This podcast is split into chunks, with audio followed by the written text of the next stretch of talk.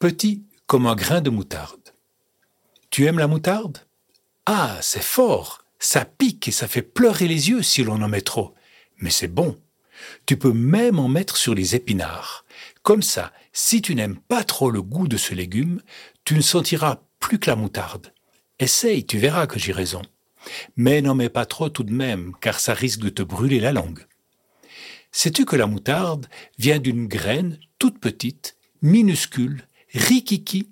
On dit que c'est la plus petite graine au monde. Elle est tellement petite que tu aurais de la peine à la voir et que si tu la laisses tomber, tu n'as aucune chance de la retrouver. Pourtant, quand elle pousse, elle devient grande, très grande, tellement grande que les oiseaux vont se poser sur ses branches.